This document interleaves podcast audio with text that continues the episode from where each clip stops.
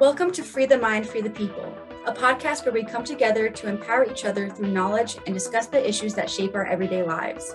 All opinions and information shared in this podcast are held by the hosts alone and do not represent the stances of the University of Central Florida and the Department of Sociology. Hi, everyone. I'm Marina, and I'm one of the hosts for the Free the Mind, Free the People podcast, um, and I am a second-year sociology master's student at the University of Central Florida. Hi, everyone. I'm Hallie Spencer. I'm the other host of Free the Mind, Free the People, and I'm also a second-year master's student in applied sociology at the University of Central Florida. So today, um, as you may or may not know, we've taken a break um, between our first few episodes, which we decided to call Chapter One. Um, and now we're going into chapter two. And so I just want to give a brief explanation of what chapter two is meant to be. And so our main goal with chapter two is to provide tools and theories that will help us apply sociology to our daily lives and the issues that are affecting us every day and how to address those issues with sociology. And chapter one, we really encourage you to go back and listen to again, or if you haven't listened to it, go back and see what we were discussing, because it basically introduced sociology and we wanted to use it as a foundation for our chapter two. So make sure, if you're interested, go back and listen to our intellectual activism episode, which discussed the war on education, um, our critical race theory episode, because all of those will be extremely important to everything we'll be discussing moving forward. But with that being said, there's been a lot going on since we last filmed an episode. Marina, I just wanted to check in and see what's been going on with you this summer. Yeah, so, um, and as everyone in the audience, the listeners will note, we're going to be a lot more casual in this conversation. We're going to be, so as Hallie mentioned, uh, we, we just want to check in and talk about everything that's been going on over the summer. So I... I've been doing okay. Uh, I think that I've been really frustrated, as most of us, many of us have been, but I've also put my energy towards doing something about mm-hmm. the things that I'm seeing and mm-hmm. just feeling like I'm actually like involved and mm-hmm. yeah, being, being a part of hopefully a change. Um, So that's what I've been trying to do. How about you? Yeah, so I've been feeling the same way. It's just that as academics, and for anyone who's listening who cares about social issues, we wanted to kind of slate this episode as a way to just vent about, you know, what is it like really going through the feelings of social issues going on? Because we're not robots, like we are affected by it. And the summer was just like, there was a lot going on. It seemed like it was just one after the other. And at that point, it can get really frustrating because you don't know what to do. You're like, wow, one person can't physically bear the weight of all the stuff that's coming up like every other day. And so you become more sheltered. You start to think that like maybe you can't do anything about it. And that can be really scary when, you know, for such a long time, it's something you felt a lot of passion for. And all of a sudden you feel super depressed about it. And so this episode kind of shows you how we as sociologists move through through those feelings of being frustrated and feeling burnt out and feeling like we can't make a change, into being like, oh my gosh, there's a lot going on, but that means there's a lot of work for us to do and we're ready to do it. And yes. So that's why we wanted to talk through all this, because, you know, we're we're feeling all the feelings right now and over the summer. And so we just mm-hmm. needed a chance to discuss that. But yes. I mean, some of the issues that annoyed me personally, that were most frustrating to me, um, was this overwhelming feeling of false promises, which I know people have felt for a long time, but it felt like it really came to the surface with um, the overturning of Roe versus Wade. It was frustrating because when all of these new judges were in front of Congress being asked questions about their position on the Supreme Court, they would say that Roe v. Wade would not be overturned because it's an important structure and an important constitutional right. And then we find out that Roe v. Wade is going to be overturned. Um, and that's frustrating. And there's also a lack of intersectionality in their understanding of um, abortion rights, which is frustrating too. So it feels like they're overturning something that they, they don't quite understand. Um, and the whole discussion around abortion rights lacks intersectionality, which is something we'll be going into in another episode. Um, but that idea of false promises also frustrated me in the Robb Elementary School mass shooting, because, you know, we're told that police need all of their weapons to protect us, like that's their job. And when something like this happens, you know, it takes sixty minutes for police police officers to stop the problem. So it's like, why, mm-hmm. what was all of that for if not, it obviously isn't for us, is that's what it feels like. And there's been distrust for a long time, but it also just felt like it's just mounting even more. And it feels like it's all connected to money and power and politics, and this idea of the state not quite understanding um, what it means to be like a citizen in, in this country. Yeah. And and I think that we we are forgiving. We're very forgiving in that we're saying it feels like, but mm-hmm. it is. Mm-hmm. Yeah. We know, we know that it is. It it has to do, there's money behind it. I mean, there's a whole reason why the Supreme Court, uh, Court case, the Citizens United, like that's been mm-hmm. a topic in the past, but yeah, it's not talked about among mm-hmm. Democrats or Republicans, because yeah. obviously in a capitalist system, the corporations are what's what's ruling and right. what has power, real power in the political process and everything that goes into that. And obviously we have the N R A, um, which we'll also be talking about more later in another episode, not today. Mm-hmm. um, but yeah, no, and I agree. I, I, I feel the same sense of uh, frustration. Mm-hmm. Yeah, I feel the same sense of frustration and the, I don't know. I don't even know I'm disappointed. I don't think I'm disappointed. I mm-hmm. I think I expected this. And we've made a point before, like people of color, Black people, um, mm-hmm. Indigenous people, immigrants of color. Like we have known. Mm-hmm. Yeah. We've known what this state does to people they don't care about. And so these are topics that we know that the system, either it's broken, some people call it broken, some people say it's working as it's what was meant right. to be. Um, yeah, I, I think that, that all of that is true at the same time, and mm-hmm. that we are seeing some cracks, I guess, or like, I would say it's a crack in people's consciousness. Like people are, mm-hmm.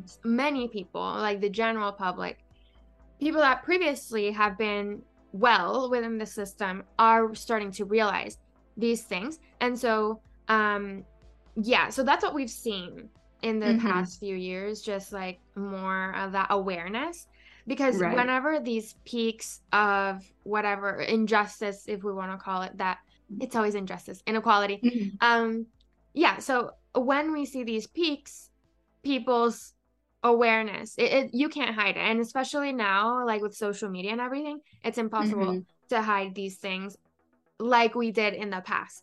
And right.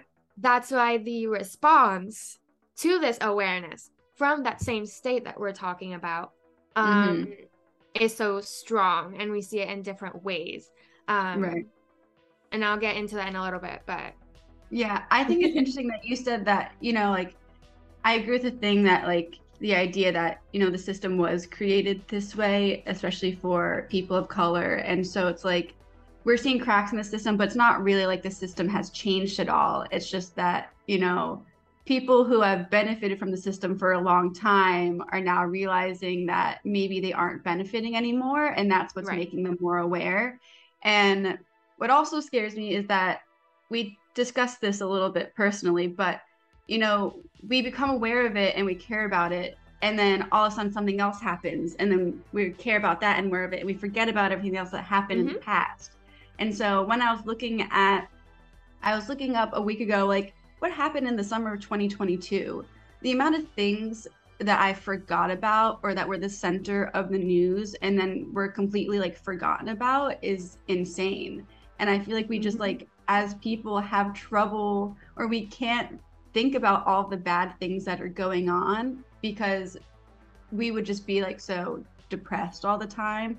But there's also privilege in being able to forget some of the issues mm-hmm. that are going on. Like, people are living these everyday experiences, but some of us have, like, I have the privilege of forgetting that this major news story broke two months ago.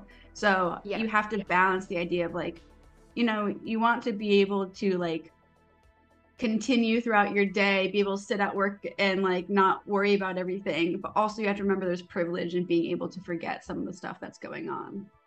Yeah. And I would attribute that to the media and how it works. Mm-hmm. Um, it's information overload. You know, social media is saturated with infographics, which I love. It's fine. I like them. Okay. I like them. But I, but sometimes, you know, if you have all this, all of this, it, it like on your screen and you're scrolling and scrolling and scrolling, like, you just spiral. And scrolling. Yeah. And it's actually, I I don't know much about this topic, so I will not say much, but I do know that some people are doing uh, some research on how social media and the algorithm and how all of it actually changes the way that we think. Like, it mm-hmm. changes the way that our brain works mm-hmm. and how it actually disarms us in a way. It it takes away some of the power or mm-hmm. energy that we have. It also disconnects us from each other, right. where mm-hmm. we need to come together. And mm-hmm. and I don't just mean in the whole, like, it's okay what you believe, you know, let's all come together. No, I mean more in the physical sense, like mm-hmm. like mm-hmm. actually serving our communities and being being right. feeling like we know each other, because mm-hmm. that's needed for yeah. to address these changes or these issues and to create social change. So anyways, uh I know that we will be talking about media more in another episode, um mm-hmm. and I am very excited for that episode. Um we won't say much anymore. mm-hmm. But yes, the media definitely, it, it's going back to the power and money, right. all right. of that is connected. The media is that. So yeah. Um, the media is, like, one of my research topics because I find it so fascinating. But that reminds mm-hmm. me of a conversation we had in chapter one in our, I think it was our intellectual activism episode, where mm-hmm. we talked about, like, the false power we get at, like, tweeting at the president. Like, yes. is that actually going to make a difference? Like, if we spend the amount of time, like, hate tweeting at politicians instead of, like, and we turn that instead into, like, meeting with people and discussing and organizing, like, mm-hmm. there could be a big difference in how things are moving forward. Exactly. Yeah. And um, I guess just going into the issues that I have been paying attention to the most uh, and doom scrolling about. Um, uh, well, the war on education, as we, again, plugging one of our previous episodes, with, which was the intellectual activism one. We call it the war on education. And basically that's all the legislation that has been passed regarding, like, limits on education. So, like, critical race theory, uh, which is actually not being taught in public schools, but that's what is being used as a guise to actually talk about race and mm-hmm. real history. But anyway, um, the, so the, in Florida here, the Stop Woke Act is one of the laws that uh, takes on that, um, and anti-trans legislation, anti-L G B T Q plus sex education. So that's what we've called the Don't Say Gay uh, bill or law now. Mm-hmm. Um, so yeah, so those are all uh, all of the things that have contributed to this war, uh, what we call the war on education. And for me, obviously, there's two things. So I am an academic, as we know, in case you didn't know. Uh, I'm an academic, and I want to continue in academia. That's what I like. Uh, that's I know that I am the place where I need to be. Um, and it's just really frustrating that there's this attack on us, on educators, not just in, like, college level, but all the way through, like, K through twelve.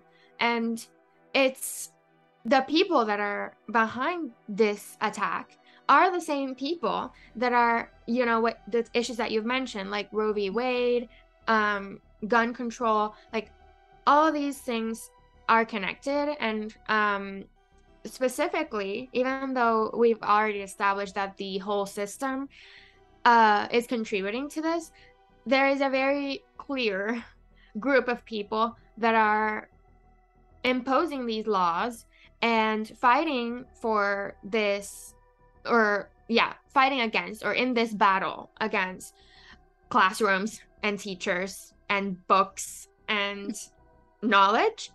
Um, and so my research interests are predominantly in Christian nationalism, and that does come from my experience, as I mentioned before, in a conservative Christian community.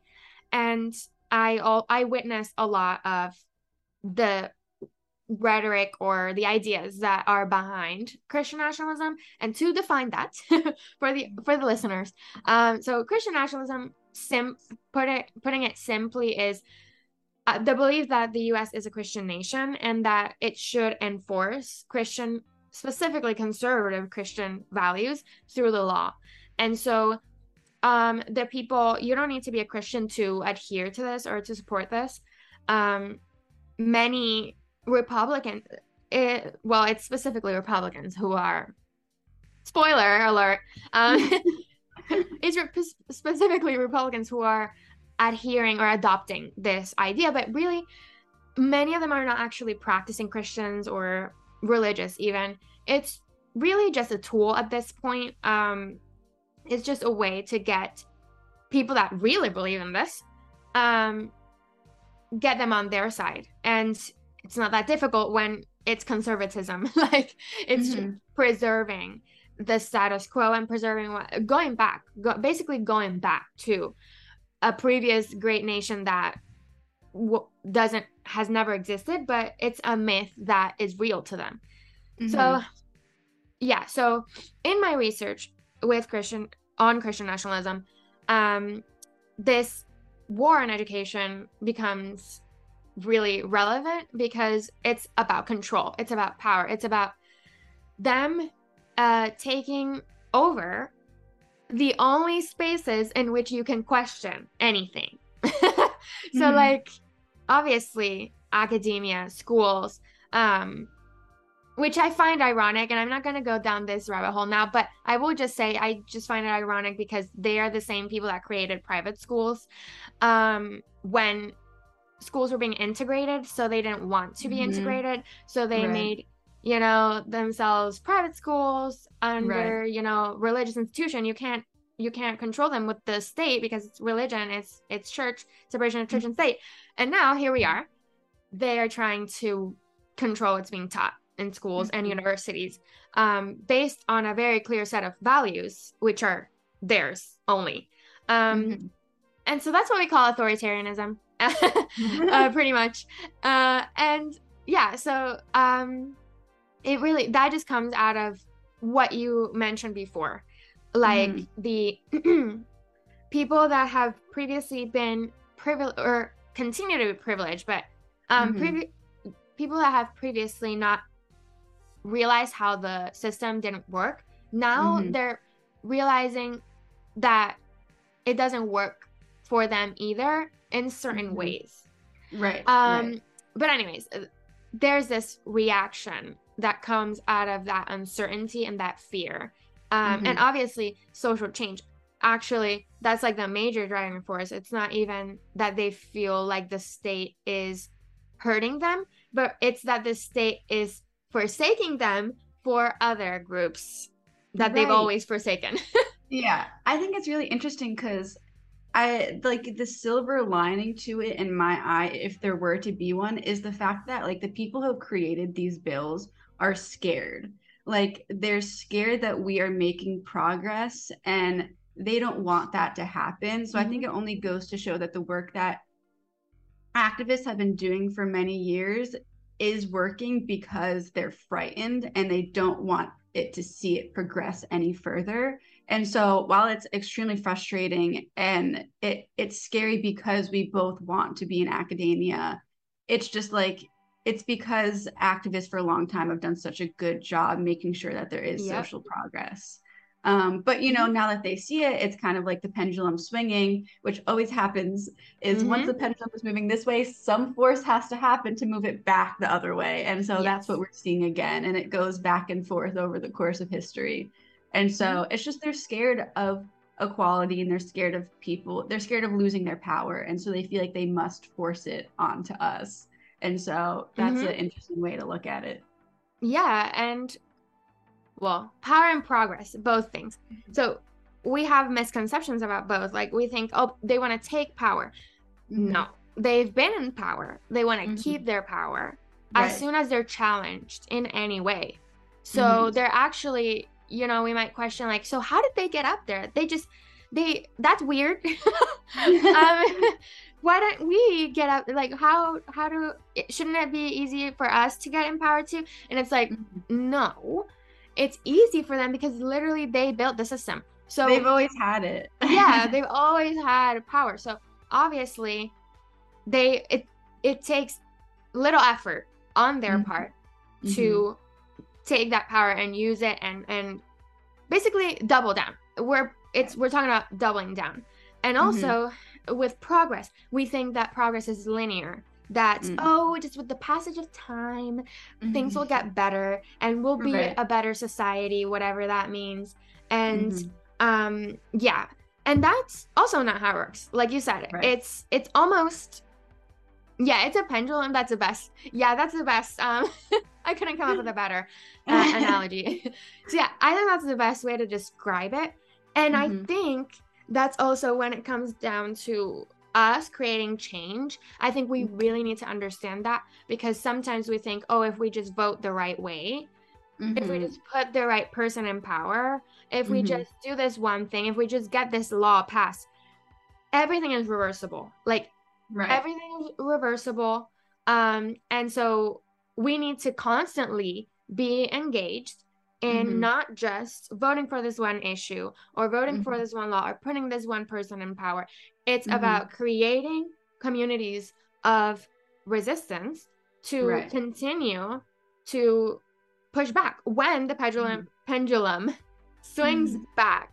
Um, and that's right. always existed. So we, mm-hmm. you know, that can that can sound pessimistic, but mm-hmm. but I think, and Doctor Cox, I believe, mentioned it in the previous episode that we did with him about critical race theory. Um, like, just like systems of oppression have always existed throughout history, systems of resistance have always, and you know, systems, people, people have mm-hmm. always been able to resist. And yeah, so we can find hope, some comfort in that, um, but we need to stay engaged is my point. Yeah. What you made me think of is the idea how like they've always had power, and we feel like at points we have the power, but truly what it is, is the people in power, like giving us a false sense of security. And then once we've taken that feeling too far, they will show their power once again. Mm-hmm. So I feel like there's like the idea of, you know, we talk about this in critical race theory that like, overt racism is now bad, but now there's colorblind racism, and there's all new types types of racism that will come about. Like mm-hmm. that is them us getting a false sense of security, and then us being taken back down again with yes. different forms of power, and them showing their power in different ways. So it's always like, yeah, we got a little bit, but as soon as we take it too far, we're going to be reminded that this wasn't really for us in the first place. It was mm-hmm. just to kind of like keep us quiet for a while. Exactly. Yeah. Mm-hmm. Um. And so I guess this could be a good time to segue into the rest of our conversation. So mm-hmm. yeah, speaking back to the fact that we don't want to be too pessimistic in the sense of like, oh, well, there's nothing to be done. Goodbye. End of the podcast. We're going home. Um, so yeah, so basically what we are here to do in this chapter is to not only explain how we as sociologists think about these issues, but also how we can use sociological theories and knowledge to address these issues. Um, so that's what we're here to do. And there are two main topics or two main concepts that you'll be seeing pop up throughout the series. And we'll be talking about them right now. Yeah, so the first one I want to talk about is the sociological imagination by the theorist Mills. And basically, the sociological imagination is the understanding that our personal outrage and the circumstances that we are dealing with are related to a bigger social structure. So basically, if you were dealing with personal problems, for example, like racism, then it's because of a larger structural problem of um, a societal structure. And this can be frustrating to think that, like, oh, what I'm dealing with, I can't get over personally, but also it can be rewarding the fact that if you know what you're dealing with is due to a larger structure and that other people are facing it, that means this is your time to create a coalition and to talk with other people that are dealing with it and mm-hmm. organizing, because you recognize that many people are going through the same thing because we all exist under the same structure. Yes. And that's like the first thing that we learn in sociology. We've all, we've heard it a lot. mm-hmm. Um, but actually, this is very important right now, because going back to, so certain laws that have been put in place to control what's being taught in classrooms, um, all of that is focusing a lot on individuals. So like how the individuals feel, or blaming almost the individual for systemic issues. And that's not what we do in sociology. Just to clarify, like yeah. we are not blaming someone for the entirety of a world history and mm-hmm. a whole like white supremacist system, like, or patriarchal system, et cetera. Like that's mm-hmm. not what we're doing. And that's why the sociological imagination is so important, because we need to understand that it's not about what you do. Like you can be the best person, you can be the most, least prejudiced, least bigoted, most accepting and inclusive person. Mm-hmm. And your individual behavior won't, first, it won't change the social structure necessarily. Uh, also, even though you're not to blame, like we're not blaming individuals for any mm-hmm. systemic issue, um, we do need to understand that we, all of us, every single one of us as individuals, we are a product of a social structure. So that means me and Hallie, like you and me, we are different identities. You know, I'm a woman of, woman of color. Uh, mm-hmm. You're a Jewish white woman. Um, and we have different intersecting identities that make us, our perspective be different. But still, mm-hmm.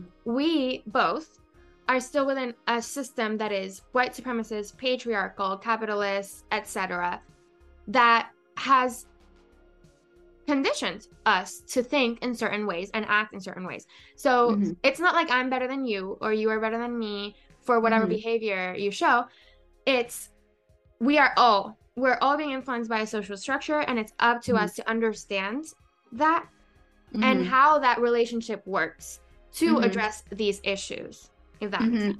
And we talk about this also in critical race theory, that there's a difference between like not being racist and being anti-racist. So like one of them is that like you personally are not acting prejudiced towards people of color, but being anti-racist means you're also against structures and you are working against the racist structures that exist in society. And so you can be one thing and not the other. You can be both of them, but you have to make sure you understand that there's a difference between them. Yes, mm-hmm. absolutely. So moving on to the second topic. And that is intersectionality um, and the matrix of domination. So both of those go together. And um, we have heard all about that before, intersectionality specifically. But the way that we are understanding it, uh, intersectionality is a tool. Um, it's a perspective to see society and social issues as a result of an overlap of um, oppressive systems, like the ones that we mentioned. So sexism, racism, heterosexism, all of that. Um, and in the mainstream, we hear about intersecting identities and how our intersecting identities makes makes us different, and that's what intersectionality is. But really, it's deeper than that. It's beyond just those intersecting identities. It's about understanding the overlapping systems of oppression, um, and that's what we will focus on mostly, um, the overlapping systems of oppression, which Patricia Hill Collins calls matrix of domination. Yeah. yeah. And these theories are helpful to us as sociologists and hopefully to you, because it feels like it kind of gives us power back to address the issues that are going on. And so, you know, because of these two theories, we see what's going on in society and the things that are frustrating us, and we put it through these lenses. And what comes out the other side is maybe frustration, but also like a want to push forward, and we see how we can push forward as well. So that's why it's really helpful for us. Yes. And so that's why we're here. That's basically what this chapter two is about. So I know we've kind of gone through a lot in the last, I don't know, thirty minutes. Um, but so, yeah, so for the last few minutes, we want to talk about just a bit more about the podcast and what we hope this will do um, regarding these issues that we just talked about. So um, mainly, we just want to make, one of the things that we want to do is to, again, this podcast is supposed to be, give sociological knowledge to people and make it accessible and not like what we read in class, which is not accessible at all. So yeah, so that's the first thing that we want to do with this chapter. Mm-hmm. We also wanted to bring more of just like the emotions into it, like just mm-hmm. let you guys see like the real parts of what's going on behind the scenes, because as much as we like don't want emotion, we want like objectivity, and whether that actually works or whatever is another discussion. But like also there's like people behind these issues, and we want to mm-hmm. make sure that when we're discussing this, we recognize their structure, but also individual lives. And that means that there's also emotions behind it. And we want to connect with you guys on that level and be more real so that it can be more relatable, understandable. There's more of a connection going on rather than just stating a bunch of theories and then being like, shoo, shoo, now you know. Like, we want to make sure you understand mm-hmm. that the all-encompassing emotions of being aware of social issues and trying to do something about it. Yeah, and that is what why we're here venting today. Like, we we just want, it feels, it does feel like it's, the weight is on us, the people that are engaged in these conversations, that we are innately interested in these things. You know, not everyone can be interested in the same thing. um, mm-hmm. But we we are, and sometimes it feels like, oh, because we are the political ones, we're the ones that uh, are in, involved in this, all the pressure is on us, and everyone mm-hmm. expects us to have answers. And that's not how it's supposed to be. You know, mm-hmm. like we we can be the ones to become experts in the issues that people don't want to like get too deep into. Like, we can do that, but also mm-hmm. we do need to be collect collective in the way that we're addressing these issues. Like, we need to go beyond mm-hmm. just academics giving us the answers or politicians giving us the answers. Like, that's mm-hmm. and again, that's why we're here. Like, we're here to express these emotions that we feel as academics. We're not just brains. um, yeah, we we feel the pressure, and we mm-hmm. hope that if we provide these tools for an audience that's not part of the university, um, we can hopefully help create that community that we need as mm-hmm. academics beyond academia. Also, if you're listening to this and you also feel this burden of trying mm-hmm. to solve these issues also, and you're becoming overwhelmed with these issues, just know like you're not alone in this, and mm-hmm. that there are many other people who want to work alongside you, and that you are not going to be the one solution, and you're not expected yes. to be the one solution, and you don't have to do this by yourself. There the hero. Right, right. You There's no heroes hero. Here. Right. We are going to hopefully work together as a community to make things better. So don't feel like the weight lies on your shoulders too. Mm-hmm. Yes. So I think with that, we conclude this first episode mm-hmm. um, back with Free the Mind, Free the People.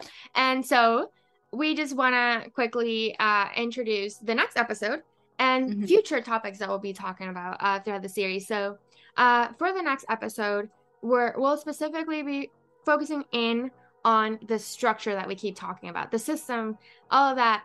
Um, and that will include like conversation about N R A, um, Koch, the Koch brothers, if you've heard of that, um, and if not, then you'll hear about them. um, the Christian right, uh, and just the powerful in general. Uh, so that's, we'll just be getting more into the structure that underlies these issues that we discussed today. Mm-hmm. And I'm personally very excited for that episode, so make sure you tune into that, because yes. I think it will be very enlightening, and mm-hmm. we're going to be pulling back the layers to find out where this power lies and who holds it, which I think will be very fun. Mm-hmm. Um, and then in future episodes, we're going to be talking about the outrage that is created. So that's through the media, this idea of us versus them, the polarization and conflict that goes online, and through just like how politics have worked has worked recently. And then we're also going to be looking at the idea of transforming our outrage into love and activism. So make sure you tune into those, because it'll be very fun and exciting. Yes. So I guess we will see you in a couple of weeks with episode two. Bye.